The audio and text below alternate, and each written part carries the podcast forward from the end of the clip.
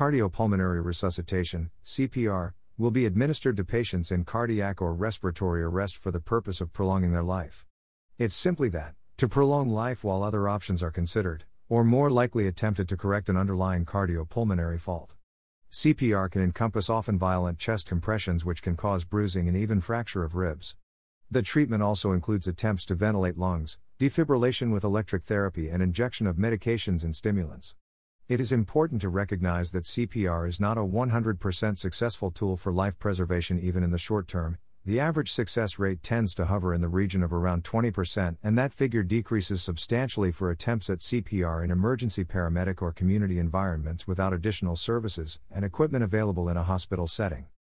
The patient's underlying medical cause for cardio respiratory distress is important as a factor in the eventual resuscitation success rate.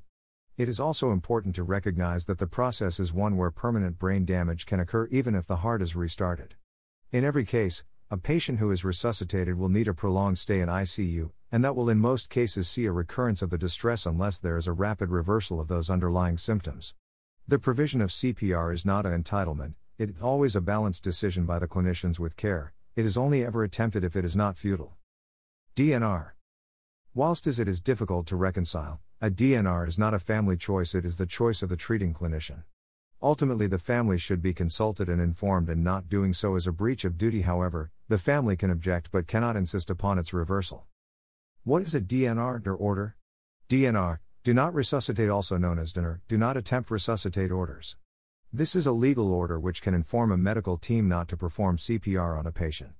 The order is usually made by a clinician with reference to the family but need not be consented by the family.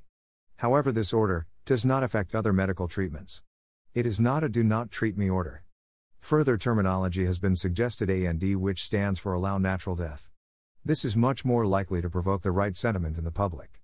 DNR makes it sound as though something is being denied. Ultimately, at the point of a CPR attempt, the patient is already substantially damaged and unlikely to be revived. What is the purpose of a DNR? A DNR provides legal written evidence of a patient's or patient's family's wishes that can be used to guide the appropriate course of action taken by a medical team. CPR decisions are, as already indicated, a balanced way forward. There is a great deal of highly experienced clinical talent in the room for these decisions, and often the family nor the individual thank the team for bringing round a patient who then has to suffer substantial and debilitating injuries. This is important for the team to weigh against the attempt. Can DNRs be suspended? Yes, certainly, they may be temporarily suspended on discussion with the patients. There are often good clinical reasons to do so dependent upon the causes underlying distress. Can a patient object to a DNR? Of course, however, the presence of a DNR is not dependent upon the patient's consent. If it is in the best interests of the patient, then a DNR will apply, and neither the patient or the family can insist upon its removal. In much the same way, a patient cannot insist upon a heart transplant or any other treatment that is inappropriate. Should patients be informed about DNRs? Ideally, a patient should be informed, however, this is a matter for clinical judgment. In some patients, the knowledge would just cause distress. What happens if patients request CPR to be attempted?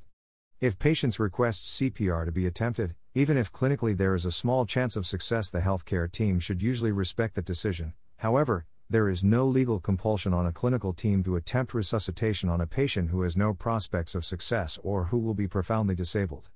However, there should be an honest discussion with the patient of the quality of life that can be expected post CPR. If there is a lack of agreement, then seeking a second opinion may be required. Why should I consent to a DNR because of coronavirus, COVID 19? Ultimately, clinicians may have to make difficult decisions about who gets access to ventilators and other treatment. These decisions are likely to involve scoring patients for key indicators of health. Those with serious clinical conditions and those with extreme disabilities are likely to suffer from these decisions. This is part of healthcare and it always has been.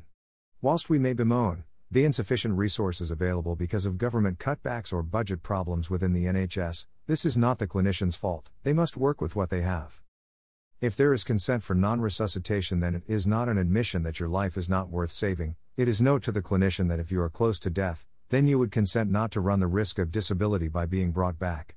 You are consenting to a natural death and one that has at its center the remnants of dignity. It is not, however, and importantly, a suicide, it is a recognition that quality of life is more important than duration of life and that the fragments of life that may remain are not enough to warrant the risk that they may be shot through with suffering. You should be aware that regardless of whether you sign or not, the decision to resuscitate or otherwise will be made by the clinicians. A delay in decision making has a cost, and that cost is taking a clinician out of the treatment wards to discuss this issue with colleagues and with family.